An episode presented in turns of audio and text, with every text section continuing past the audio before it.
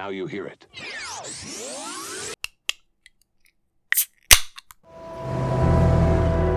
When you're a child, you learn there are three dimensions height, width, and depth, like a shoebox. Then later you hear there's a fourth dimension time. From Seattle, we're drinking the movies. I'm Taylor Baker. And I'm Michael Clausen. Welcome back to Drinking the Movies. What are we drinking today? A raspberry tangerine wheat from Hellbent Brewing Company. Nice 4.5, 4.6%, percent mm-hmm. something like that. Pretty tasty. How do you like it? Very much. It's got a little bit of a nutty aftertaste, and it's almost like a sour that's definitely a beer. It's right in that little sweet spot of stuff that I love, especially on a hot, beautiful sunny day like today. Feels like summer 80 degrees. This is refreshing. Yes. Now let's just drink the rest of it and lean back and turn on the air conditioning uh, that we have to turn off while we're recording and forget this. Listen to Sheryl Crow. That would be fitting. because we're talking about Erin Brockovich today. Directed by Steven Soderbergh, our one and only film of the episode, digging a little deeper than usual. Mm-hmm. Um, it's got a score from Thomas Newman. It's quite noticeable, and as far as his uh, directing history, this is the last film that Steven Soderbergh ever made with a cinematographer that was not Peter Andrews, also known as Steven Soderbergh. Um, so there's going to be quite a bit for us to dig in on, but first let's do a preview of A History of Violence, the next uh, rescreening episode that we'll be doing now that we have official branding Let's do it. over the cat. They were gonna kill us. You saved our lives. Hello, my hero. Tom Stall is a family man with long-standing ties to this community. Right now, this community is rallying behind him and calling him a hero. Way to go, Tommy. Great, more reporters. Look like reporters. You're the big hero. Really don't like to talk about it, sir. You sure took care of those two bad men, Joey. My name is Tom. Who's Joey? You tell me. Sarah? Sarah! My daughter, where is she? What's going on, Dad? They thought they knew me. Thought I was somebody else. Nothing to worry about, Mrs. Stall. I've been watching over. I don't know what you want, and I don't really care. You should care about what I want because what I want might change your life. Why don't you ask Tom and ask him how come he's so good at killing people? All right, Michael, that was the trailer for A History of Violence from David Cronenberg. What do you think about our next rescreening title?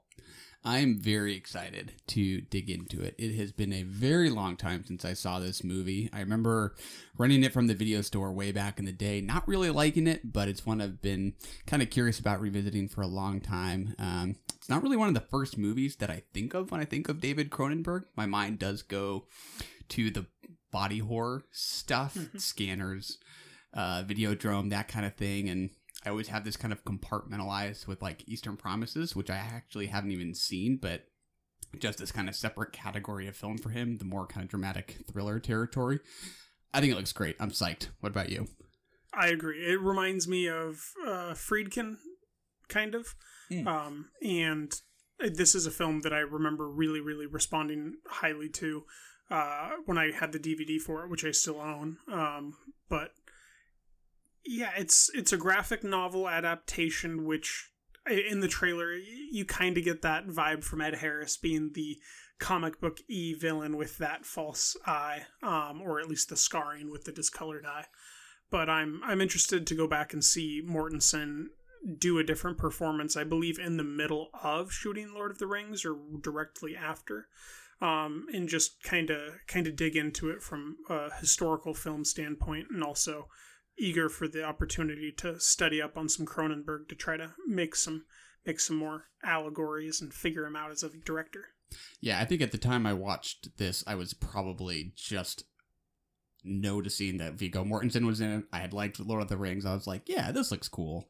Didn't go for it. I think my sensibility has evolved a long ways since then. So. Oh, this reminded me of uh, Running Scared. Like this is just one of those brutal movies, you know, where is it that a movie? gets there. Running yeah, Scared? I don't yeah, think I it's know a that. Paul Walker film. Mm. Uh, I believe I might be misremembering, but I'm pretty sure that it's about Paul Walker becoming a hero slash serial killer of pedophiles.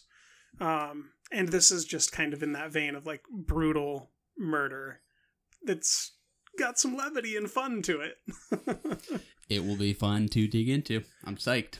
On to Steven Soderbergh's Erin Brockovich. You might want to rethink those ties. Why are there medical records and blood samples in real estate files? Would you mind if I investigate this a little further? What makes you think you can just walk in there and find what we need? They're called boobs, Ed. Can I just. Yeah, just. Hexavalent chromium can be very harmful. So it kills people. Oh, yeah. You're a lawyer? Hell no. I hate lawyers. I just work for them. We're going to have to spend a little time filling in the holes in your research. Don't talk to me like I'm an idiot, okay? I think we got off on the wrong foot here. That's all you got, lady. Two wrong feet and ugly shoes. You gotta find a different job or a different guy. For the first time in my life, I got people respecting me. Please don't ask me to give it up. You're emotional. You're erratic. You make this personal, and it isn't. That is my work, my sweat, my time away from my kids. If that's unpersonal, I don't know what is. We're gonna get them, Erin, aren't we? They're all signed, every single one. How did you do this? Seeing as how I have no brains or legal expertise, I just went up there and performed 634 sexual favors. I'm really quite tired. All right, Michael. One month later, after we watched the trailer, where you, where are you at on this Steven Soderbergh masterpiece? Whoa, we're bringing out the big M word. I really enjoy this movie. I think it is very satisfying. Um, I don't think it's the most complicated picture in the world. I think this is very crowd pleasing and broadly appealing, but just to start off at a high level, I find this to be a very satisfying movie. What about you? I find it to be a masterpiece, and I'm excited to tell you all the different reasons why I think that over the next three hours. we got all kinds of time. Um, I mean, first and foremost, I brought it up earlier. There is no film following this film that Steven Soderbergh directed in which he had a cinematographer. My understanding is he did use a cinematographer on The Knick. I don't believe he used one on Mosaic. So when he took his uh, reprieve from directing film and thought that he was done directing film forever while he was making The Knick, I believe he was using cinematographers. Um, that was that was the one and only time since this film, um, and I think that this is really interesting. Like just at that microscopic level, that this is the last film that he made with a cinematographer. Like there's something that happened along this project, I think, that made him realize that he wants to be his own cinematographer. And the number one thing that leapt out to me is I came to understand the file boxes scenes. Um, I don't know if you remember those at all, but she goes into the water board and um, gets in the back room, and it's very small. And all the scenes that they shot for that whole day, they could only fit one person in there. So it was just Steve and Julia. And I think that that may have been such a pleasurable experience at some level or informed his artistic identity that um I, I might be totally off base, but that that's one of the major takeaways I have for his entire filmmaking career um, from this film because it this is the last one. Yeah, interesting. Um, yeah, diving into the cinematography, I'm not sure it played a huge role one way or the other in really enhancing any satisfaction I got from this movie. I think by and large, the um, craft is sort of doing the job of just staying out of the way of the lead performance here, who provides the vast majority of the satisfaction I get out of this movie. Um, I think it's Ed Lachman who shot this, right? Uh, cinematographer wise. Um, I don't think this is like my my favorite uh, work of his. I think he's um, shot much more aesthetically pleasing movies to me. Um, Well, he's certainly shot in environments that are more aesthetically pleasing.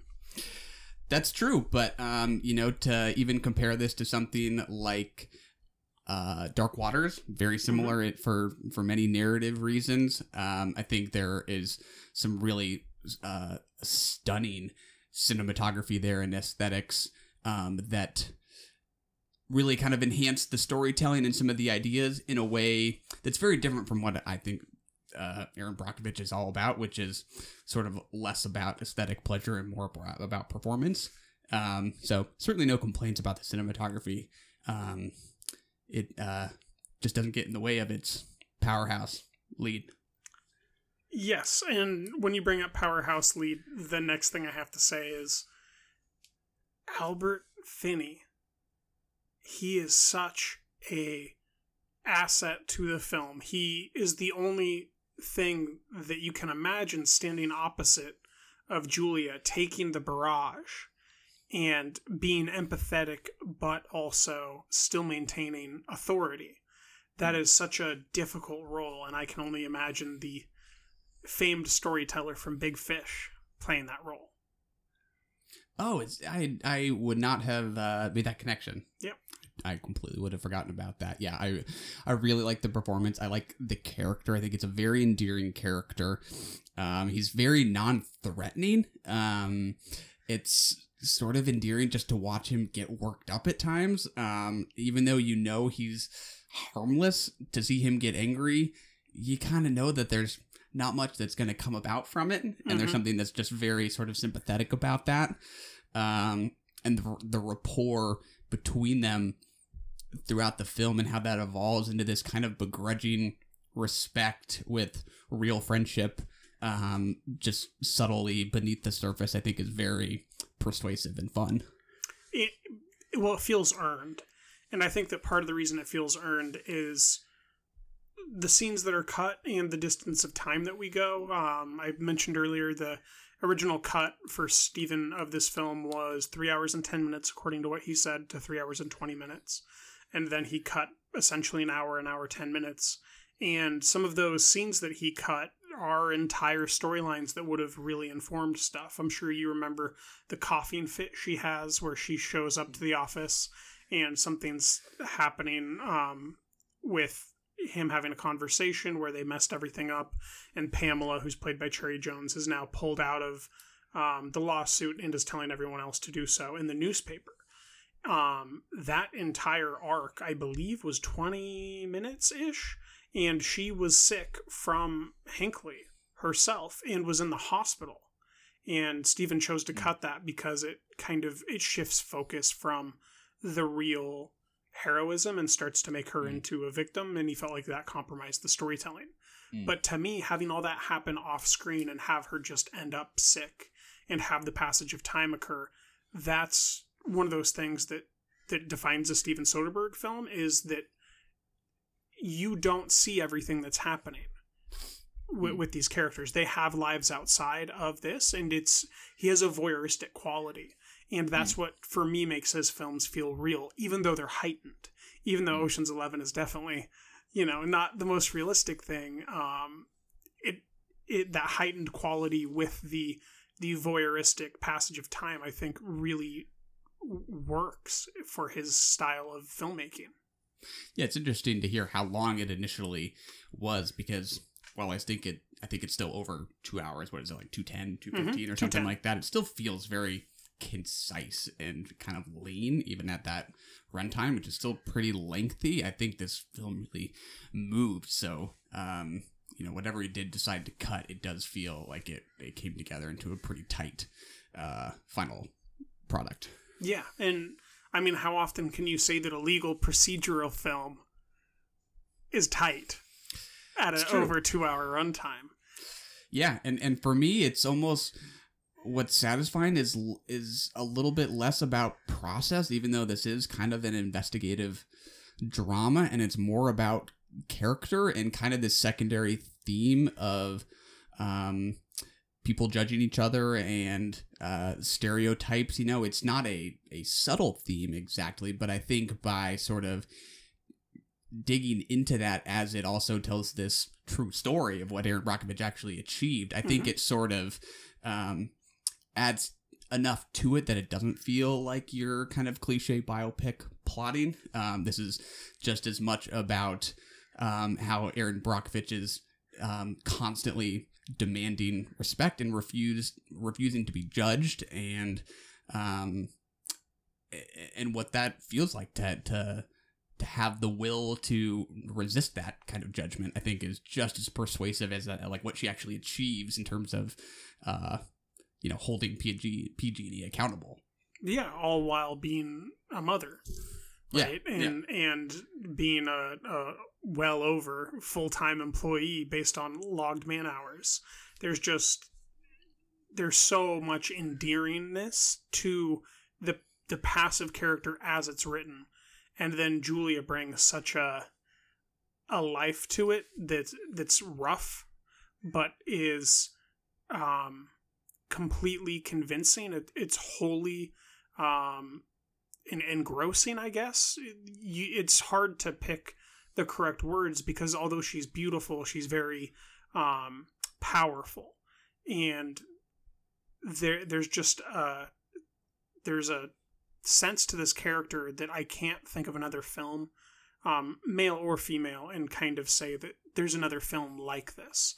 Dark Waters is a film thematically very similar, content very similar, but the lead here is Julia Roberts, who's kind of just a whirlwind of action, and um, the world bends to her in a way that is just very pleasing to be the the person watching. Yeah, and it's just such a likable character. Like I don't usually think of likability of a protagonist as in and of itself enough to make a movie interesting or compelling, but when you have a character who's bringing that much persuasive life to it, all those qualities, the assertiveness, um, the ref- refusal to be condescended to um like all these qualities are ones that like nobody wouldn't want and i think that's really part of why this is so broadly appealing um and i i think it resists or avoids being pandering just because of how believable the performance is. Um that's how you pull off likability is you just have to sell it. She totally does. Yes. Um yeah, I I guess regarding Julia Roberts, um I I made this point briefly and I'll maybe try to expound on it here or as the conversation goes on. I don't know yet. But Jennifer Lawrence, I believe, is the natural extension of the style that we see from Julia Roberts in this time period. We saw her do Pretty Woman, we saw her do Notting Hill. She's basically um, loud, rough, but polished. And that's kind of what Jennifer Lawrence is. She she has it, and Julia Roberts undeniably has it. And it is rough. It is loud. It is rambunctious. But it's also impossible to take your eyes off of. And I think that Jennifer Lawrence's earlier career work, at least, she's not working now. It's been a couple years since she's had a project. I, I think really maps onto Julia's arc here. They're making very different um, films at this period of their careers, and I don't know that they could even play similar characters. But I do think that um, that thing that took America's heart from those David O. Russell films um, that Jennifer was in in her early part of her career really maps on to, to what I've seen from Pretty Woman, from Notting Hill, from My Best Friend's Wedding, from Erin Brockovich. There's this this thing where you can't look away and you're smiling at how rough they are. And if they don't deliver their line perfectly, that makes the movie better, not worse. And I, I think that that's just a fascinating aspect, not only to this film, but to her arc as a performer. Yeah, um, I would agree that they have a, a similar uh, kind of magnetism, a similar power, and certainly a similar similar place in the culture. Like when people talk about they're not really being movie stars today in the same way there used to be. Like she is one of those actors who's an exception to that, like who can still have a star vehicle built around her. Um, I actually might disagree about what the source of that magnetism is, though. Oh, really? Um, a little bit. Um, in Julia Roberts, I see the appeal as being a little bit more about emotional release and how satisfying it is for her to express what it is her character is feeling. Whereas in Jennifer Lawrence, it's more about the what's appealing is how she's she tends to kind of withdraw emotionally, um, or sort of recede. Um, I, I think it's a, a different kind of um, performance. Um, I think I have to personally differ from you there. Mm. There's There- there's some significant David O. Russell films in which she explodes. I agree, and I think I think it does um, maybe warrant sort of like a more performance by performance comparison. Um, there's a really interesting article in film comment a while back by the uh, critic Shonni Enelow, where she talks about this kind of new form of 21st century acting that she kind of traces to Jennifer Lawrence and also groups along with um, Rooney Mara and Kristen Stewart um, as actors who are in contrast to previous generations of actors whose appeal is all kind of about that that release of sort of whatever emotion they've been hinting at and these are ones who are um, more about what it is they're not showing us that's so kind of intriguing and captivating about it and the hypothesis is that it sort of has to do with how with sort of the proliferation of images as digital media you know takes over our lives Mm-hmm. that people are are maybe less inclined to emote because that's all they're ever kind of doing in so many modes. Um and the the the the case study there is more something like winter's bone where it's Okay. much more recessive Whereas I'm thinking American Hustle, right. Bombastic Boston wife there. for sure. For sure. Um so yeah i, I think uh i think it i think it um i think performance matters for sure Yeah, yeah. I, I think that I, I'd sooner maybe go to Scarlett Johansson than I would Jennifer Lawrence based on those allegories. But I don't. That's just rough off the top of my head. I that's something I need to think about a lot more. But um, we at least agree somewhat on the Jennifer Lawrence, Julia Roberts, the the double J's. the the the big takeaway of what you said is that you just can't take your eyes off them. I 110% agree on that. Yeah. That's impossible to deny. You just want to watch them chew scenery or tell a lady that they have two fucking ugly shoes. Right, right.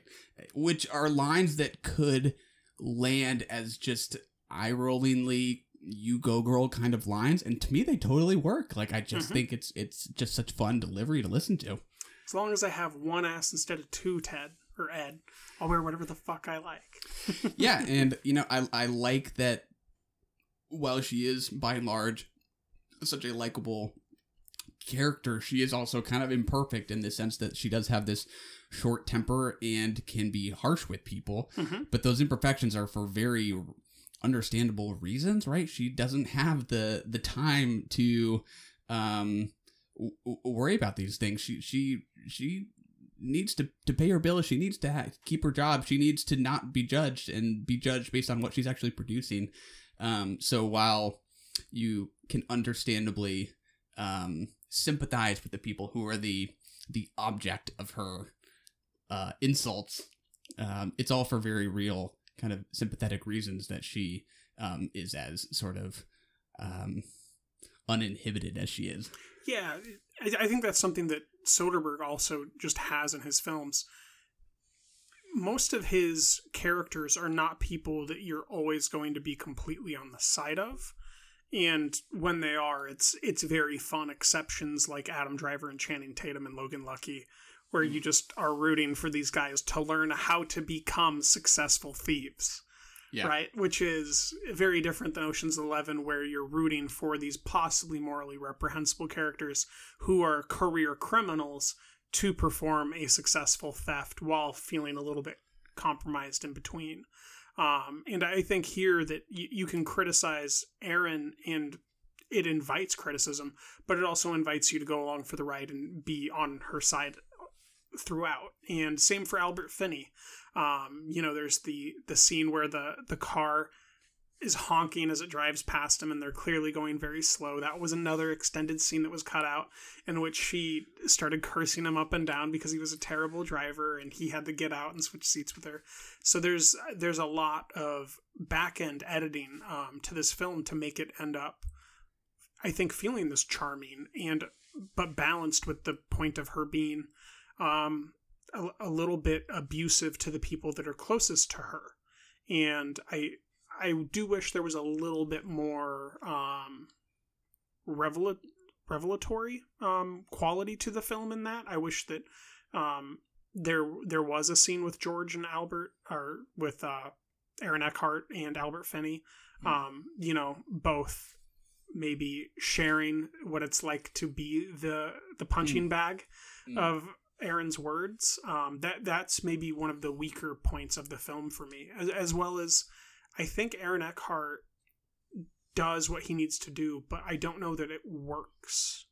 Um, the more I watch it, the more that that seems like it might be the weakest spot in the film. Although it is very fun in its moments, I think as a whole piece in the film, it might be weaker than the rest of it.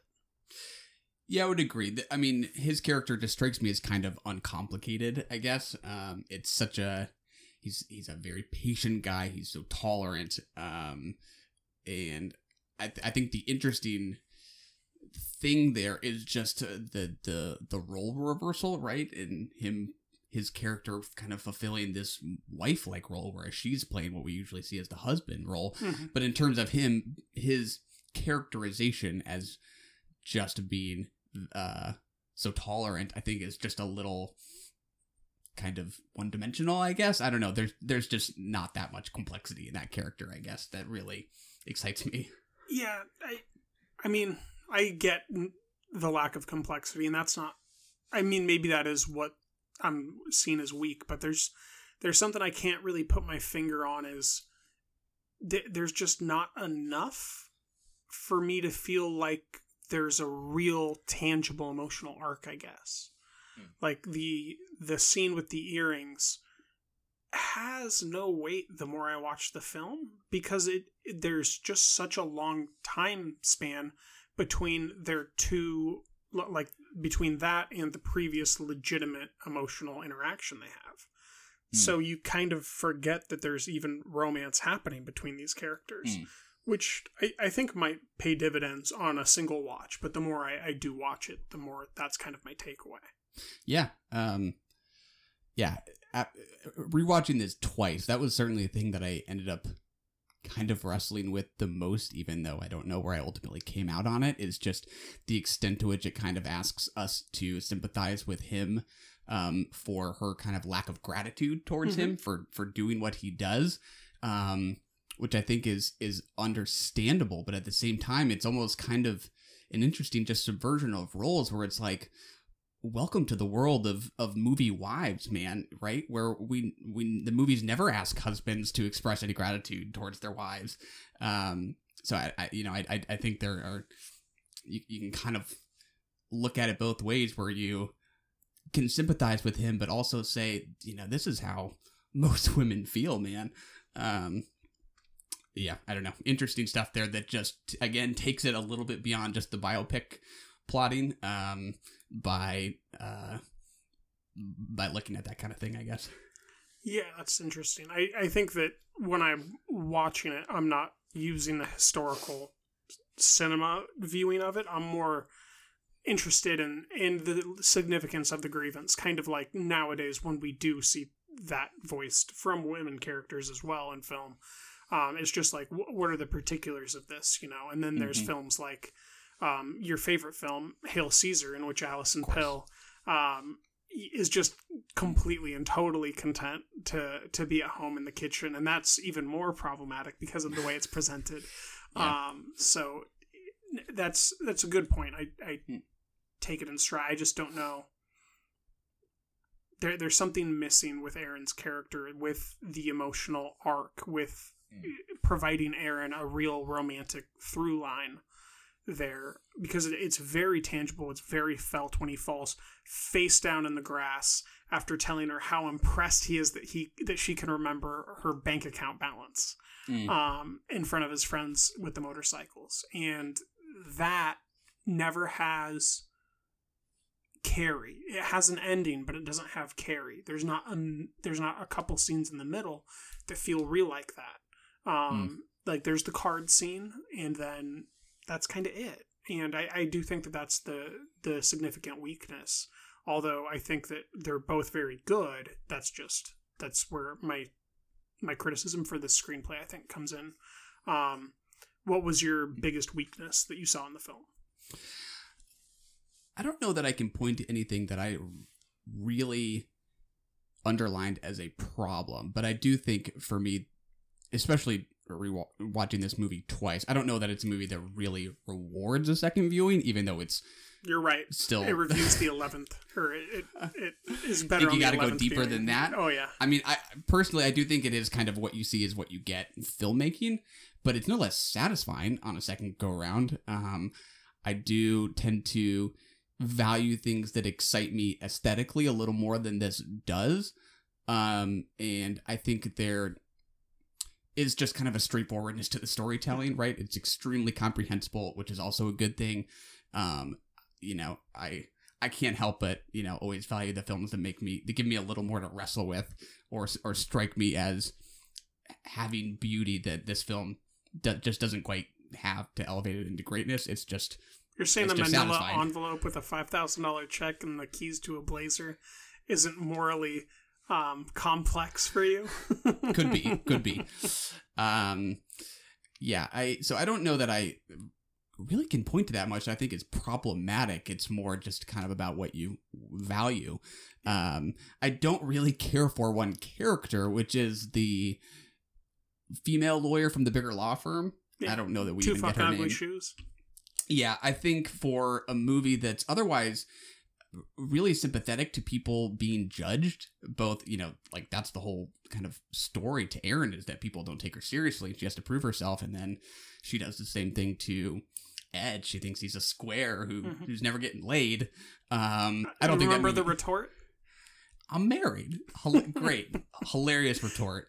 Um, I, that one character just feels like a like a, a straw character for Erin to just blow over, which is still fun to watch. But she's just the frigid corporate stiff who has no chance on this movie at all. Um, that felt a little a little too easy for Erin in a that little case. contrived. I believe, based on my understanding, there are actually a significant amount of scenes that never made any of the cuts, um, involving her doing um, the logistics work with each Mm. of the characters. I think she even had a, a arc with Cherry Jones and stuff that's just Mm. completely removed from the film. yeah, you could imagine a little more because it's she feels mostly just in opposition to Erin rather than a character in and of itself. She's not really a big. I kind of have that of problem with a lot of the Office girls too, but that's Totally. because there's a bunch of Office stuff missing. Like, there's just this is a film where there's a lot of other stuff I want to see, but I don't necessarily necessarily want it to be in the version of the film that exists for folks to watch. But I do want that version of the film for myself, where I can watch the full story as Yeah. shot by Soderbergh. Yeah, um, the little bit we get, I kind of like because Erin, you know, goes back so hard at some of the girls that you feel kind of bad for them.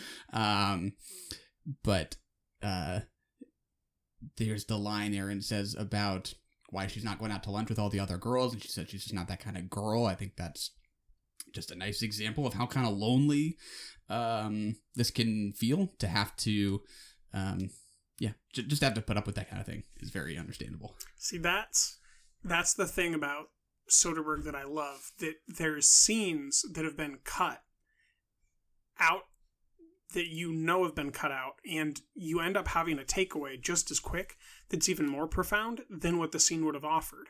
There was an extended scene in which she walked past the girls when they were making plans for lunch, and they chose not to invite her after saying hi to her. And that would have just hit you over the head with it. The way that Soderbergh does it, it you feel like you're finding you feel like you're with them as the voyeur noticing their emotions and that's that's the main thing that I, I love about him is he, he tends to attempt to direct in a way where the content is the form and then he tries to edit in a way where the content is the form right? The Mm. the opening of the film is her not getting a job but the first thing we hear is the interview on a black screen. So you're already curious what's happening which brings you into with the propulsiveness that makes it feel lean where he can cut all that stuff out that informs everything and you don't go why is she coughing you go she's sick Hmm. right it's I, I think that it's a special director to get you to that point rather than going what's going on why is that going on instead he's a director that's kind of pulling you along to the point where you're just making assumptions and going with it which Yeah. I, I find very very valuable and that's why he's one of my favorite directors Yeah. I don't know that I got quite as much of a sense of voyeurism, um, only because it feels so kind of involving in, in, in its direction. Um, you know, I think some of the other films, uh, other films that I might describe as voyeuristic, seem to take some kind of distance from the action or something like that. If you compare really- this to a ghost story, you're gonna win. But I well, mean, even just relative to other Soderbergh stuff, right? Yeah, Um, yeah. I think this is kind of early on in, in him discovering that voyeurism, but right, it starts with like a head to toe of her crushing a cigarette after that failed interview. That feels like you're observing her. There's uh, the scene where she's running in high heels across the lawn. It feels like you're watching that. When she runs out of the house and you're watching Aaron Eckhart close up while he's revving the engine and she's trying to yell at him you feel like you're watching something real. And I guess that's what I mean when I say voyeurism. It feels like you're watching something real. And if not real, significant. And if not significant, raw. Yeah. Um, yeah, maybe it's like, you know, just to use like Dark Waters as another example. Like, I don't know that I would describe that one as voyeuristic. I think I'm, I do get the sense of just watching these characters, um, but v- so different from something like Unsane, right? Where the camera suggests a point of view. I think maybe that's the the key for me when I really pick up on voyeurism is that it's suggestive of a point of view that is not the character we're, we're seeing. Um, um, so yeah, maybe it's the familiarity of of you knowing where he's going with this Yes. that you see Yeah. really beneath the surface here. Oh, it's hard. really it's hard surface, for me but- to remove all the the Soderbergh watching I've That I done. get, I yeah. think that I've watched Logan Lucky three times already this year. Um, That so, makes sense. Yeah, which anecdotally, Logan Lucky he read the screenplay for Mm. to f- help the company find a the right director for that project. Mm. And when he read it, that was the screenplay that made him realize that he had to be a movie director again because he couldn't let anybody else direct that movie. It had to be him. I like Which anecdotally is very fun to me because it's one of my favorite movies. Just it just is. It's it's like it's just a fun comedy. Um, but back to Erin Brockovich. Um, I guess just an aside, completely aside, the supporting actors here are really, really impressive. There's a lot of folks that are playing nominal roles that either had quite impressive careers before this or have gone on to continue to have impressive careers or had their careers kind of start here. Um, notably, Cherry Jones, who's a, a stage actress um, who has collaborated with Woody Allen pretty frequently. I believe she played Timothée Chalamet's mother in um, A Rainy Day in New York, most recently in Woody Allen's films. Um, TJ Thyne, who plays the first um, lawyer from PG&E or lawyer assistant, who's only authorized to give two hundred and fifty thousand dollars. Um, it struck me that I knew him like and I had no idea how. His name is TJ Thyne, and he was in, I believe, 265 episodes of the television show Bones. Wow. so there's that is an awesome footnote. there's just uh, some crazy character actors who are very accomplished. Uh, Tracy Walter, who plays kind of the the skeezy guy who's always wearing a hat. Oh, Um, good. who he eventually is quite crucial to the film's, uh, or rather the case's success. He had been in Repo Man and Batman and Conan, like just this crazy career before that, and he's just playing a, a significant character role. Then we have Michael Harney, who's playing the husband of the um, the wife and the father of their children. Uh, the wife has a hysterectomy and has a double mastectomy, and it's very sad. And we see him throwing rocks into the night um, in a in a series of jump cuts, and he went on to be in Orange is the New Black, Widows, which I believe you like. Yeah. Also, Oh, yeah. True Detective. Um, so that um, the meat here in the middle at the bottom, these these character actors are really really talented, and I think that that might be something as Soderbergh's career continues. He just has more and more talent surrounding him, which tells me that you know he, he's someone that people want to work with um, for maybe personal reasons as well as professional ones uh, when you look at his collaborations with tatum. And then most notably is the um, the incoming lawyer who's the head of the firm that gives them the money back. That fellow is peter coyote. And he narrates almost all of ken burns's documentaries. Oh, interesting. yes. He's got a good voice. Yes, he does. Say again the name of the gentleman who has the hat who we suspect Tracy Steve- Walter. Tracy Walter. I did particularly like how that character is handled and sort of the misdirection the movie gives us because he's certainly made out to be quite suspicious at Mhm. first, right? Like, uh, this is after Erin's received a threatening phone call that we see this guy periodically popping up and we're not quite sure who he is. Um, and to me, it only feeds back into this theme about jumping to conclusions about people. Um, and it's for very real reasons that, that Erin might um, be a little nervous about this guy, Mhm. especially as him coming off a little sketchy. Uh, but he, he ultimately proves to be of great use um, Yes. and, a, and a kind person. Um, and I think, t- you know, for much of this movie, we're watching Erin and Ed sort of um, move past their judgments of each other. That's the movie playing us a little bit Mhm. because I certainly think that guy is up to no good. Yeah. And then and and we have to come around to him a little bit. Yeah, it's it's um it's an entire aside just for the viewer to feel what Erin would be feeling or so that you could feel what it would be like to be a, a beautiful woman dressed like Erin's dressed being ogled by this guy who doesn't seem to be someone who you would feel any sense of safety w- from Mhm. the amount of ogling that he's doing. Um, in the courtroom specifically, she just randomly turns around and makes eye contact with him, and it seems like he's been staring at her for the duration, possibly, Mhm. of the court, and that's got to be challenging um, to to figure out how to do. And what a what a great performer collaboration to to carry that and convey it to the audience. Yeah, and that he doesn't just turn around and become this just perfectly normal guy. Like he remains eccentric throughout Mhm. all of his scenes. Um, so it you know it's not a 180. It's just that um, th- this the suspicion is kind of dismantled a little bit, and you see he's just more of an odd duck. Yeah. Um, who who is interested in the same things she is ultimately. And happens to have some paperwork because it turns out he's not too good at his job. Very satisfying. Yeah. Um, I, I guess to go back and pound on the the dead horse that is voyeurism. Mm. Um, one thing that I really like is the way that we see it become personal for Erin.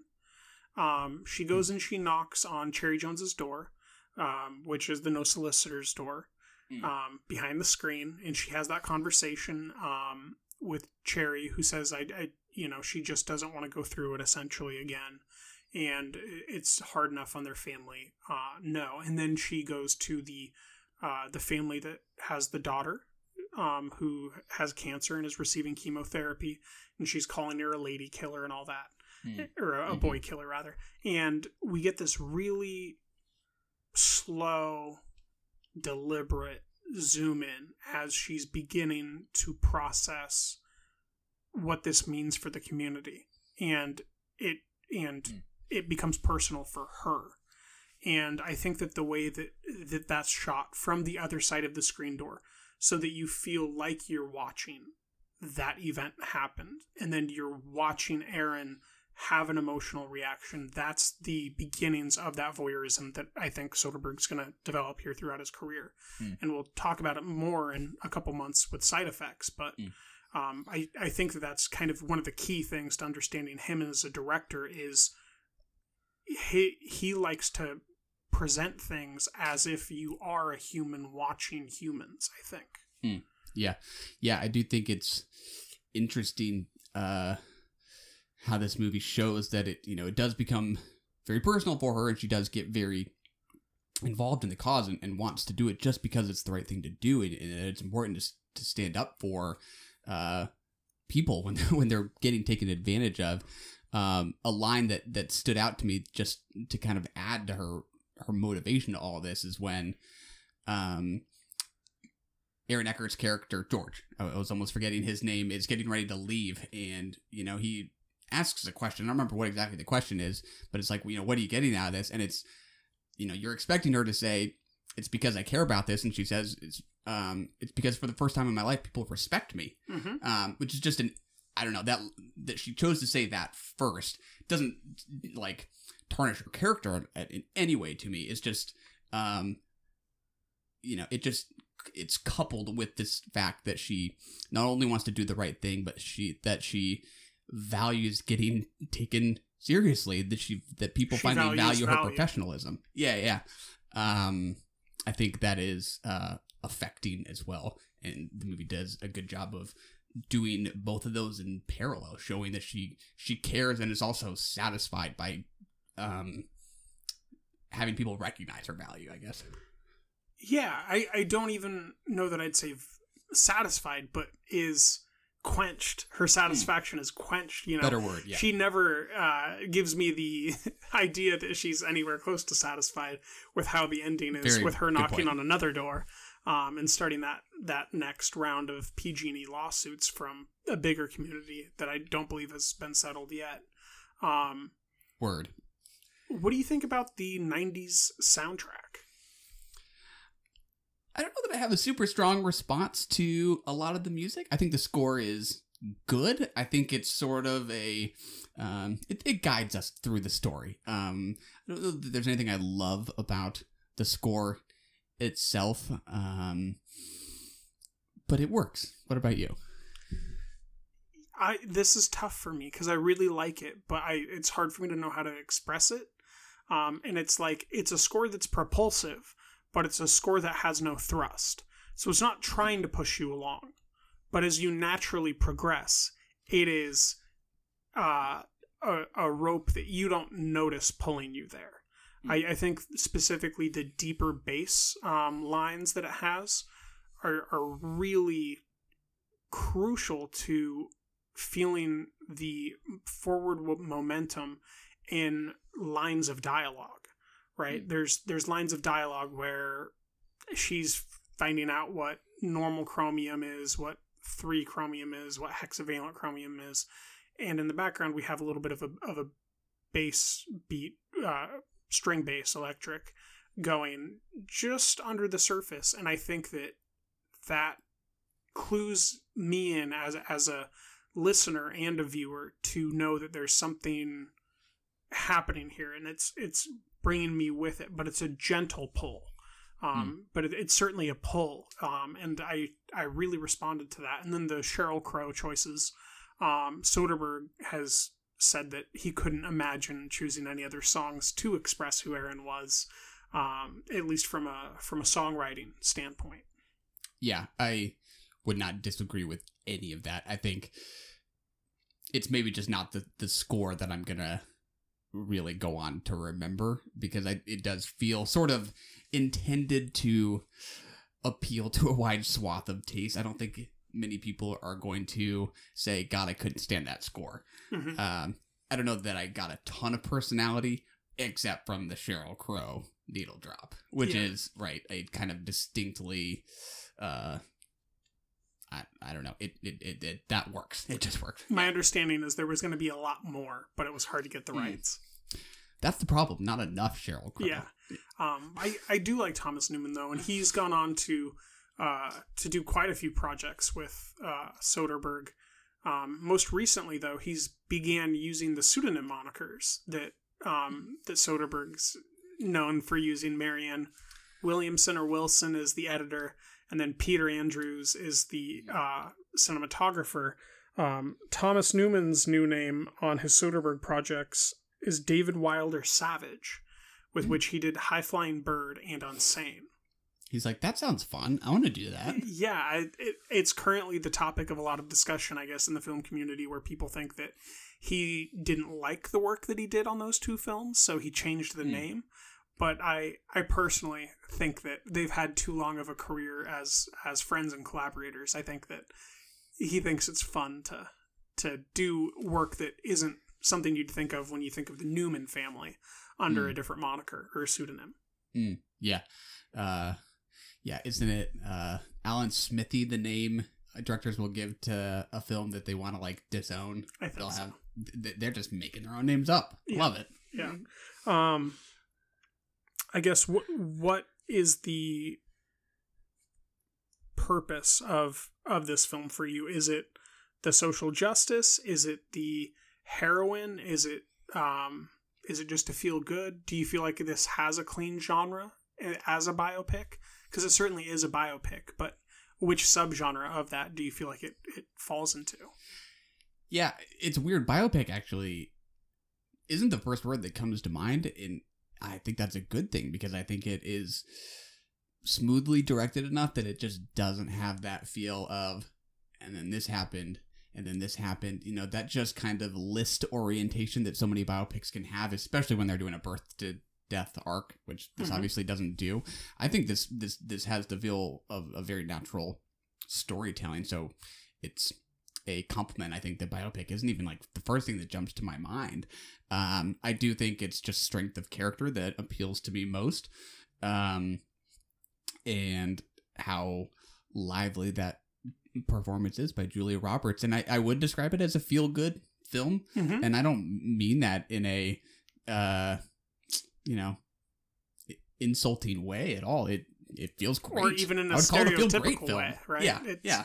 It's a unique film that makes you feel good about something that shouldn't really feel good, right? Dark Waters isn't a feel good movie. That is a feel bad movie. Yeah. One hundred percent. This is a, a feel good movie, mainly because it, it ends with the significant checks.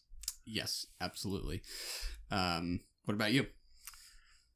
Yeah, to me, this is a drama, and then it's a biopic, and then I don't really know what to do. Feel goods, right? This is a film that I grew up with, so um, it, it's hard for me to get a clean read on it as far as what it would fall into as subgenres. I, I do think that it paved the way for like um, biopics about heroines, biopics about social justice, like Dark Waters, um, and and that taking down larger structures that are oppressing people but it is just a, a drama about one woman trying to do the right thing to me more than anything else and i think that that's why i just keep coming back to it because there's there's really not that many movies like this um y- you know it, as maybe funny as it sounds i i would say maybe legally blonde is one of the closest Mm. that I can think of that's similar where it's just you feel good for this character as she navigates the workspace while being beautiful and um, maturing. You know, it's different because she doesn't have a family and stuff, but that's kind of the only film like this that I can think of. Yeah. Um, might also describe it as a whistleblower movie in a way. Mhm.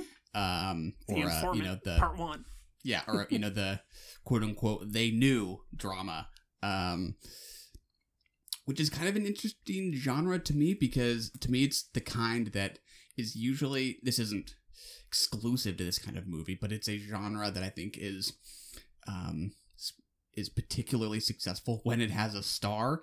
I don't think our people are particularly interested in social justice whistleblower movies like this if you have a no name in the lead role, which is kind of ironic since it's about someone who is sort of um, feeling judged by the powers that be. And the appeal to the movie is that it is a star who reigns above all. Um, I think there is something kind of funny about how whistleblower movies are most successful when they have someone who everybody knows, who everybody likes, um, and how hard it maybe is maybe to make a movie that really sells if, if it's if it were a no name actor. I don't think there's ever been a whistleblower movie that was as successful as this, though. Since we, this we- film, we, at least didn't see it. right? Like Snowden was not successful. I saw it. I enjoyed it. I think it's a fantastic film. It did not go over well. Uh, Dark Waters, you know, it, it's hard to make a case for why that was even released in theaters other than for our cinematic pleasure.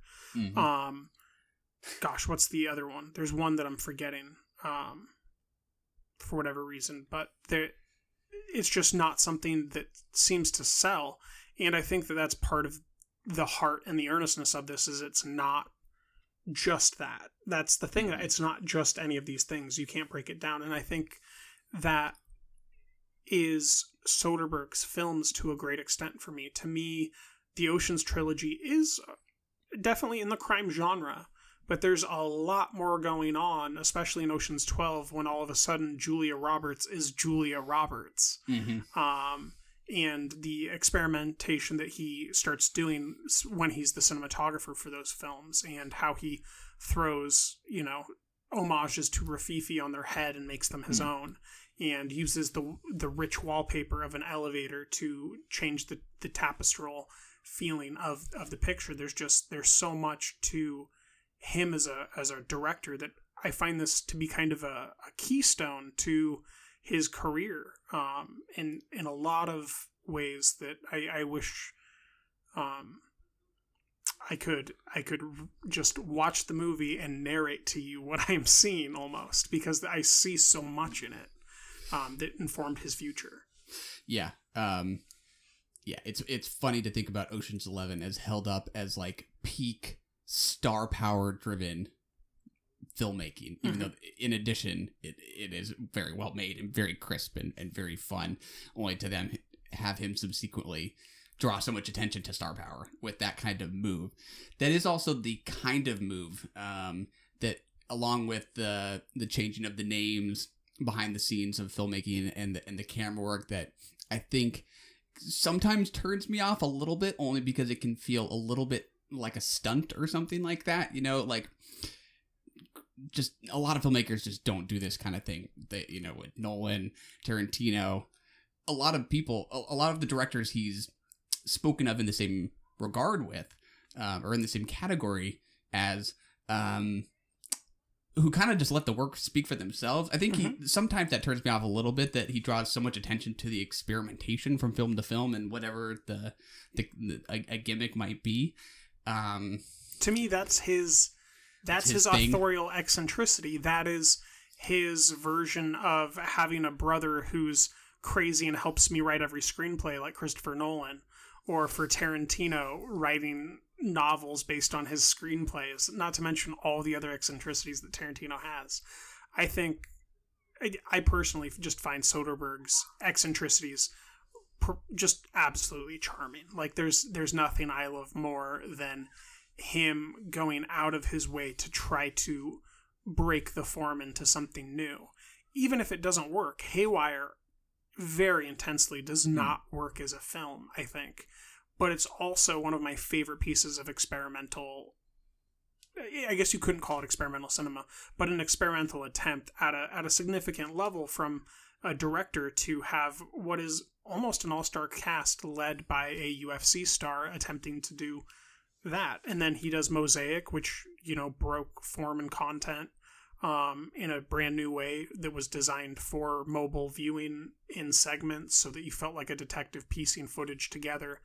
Um, yeah, he's he's a he's a director where form and content have never been more more close together. I think, um, and you don't have to do that, but the way that he does do that and with such sincerity, I love it. It certainly makes him less predictable to me. I know it. I'm getting more or less going into a movie by any of those other guys. Soderbergh, I, don't. I never really know. In fact, that's exactly what happened this week when I watched Out of Sight, thinking it was one movie and it was something completely different. So yeah, you thought you watched The Limey. You did not. I did not. I did not. Uh, where does this stack up in terms of your uh, appreciation for his films? Towards the top, middle, bottom? You know, it's it's in the top heap, but the top is a very it, think of Ayers Rock, right? Mm. There's a lot of top to it, mm. and there's a very little slope, and then there's the bottom. That's kind of Soderbergh to me. There's a lot on the top. There's a lot of my favorite movies from him: Unsane, Logan Lucky, Ocean's Eleven, This, Traffic side effects. Um, and then on the slope, like the top of the slope's the informant. On the bottom's probably the haywire and out of sight. So Erin Brockovich is near the center of Ayers Rock. I like it. How about you? It is up there for me. Um, Sex Lies and Videotape mm, far and away remains my favorite Soderbergh film, but it's right up there alongside Side Effects and Contagion. A couple of those I haven't seen in a while, so the order of those is sort of whatever, but it's certainly uh, fighting for a place at the top. Good. I'm glad that uh, that we haven't watched any any downward spirals yet. Um, Me too. So we we've already discussed that we're going to be covering a history of violence from David Cronenberg next month.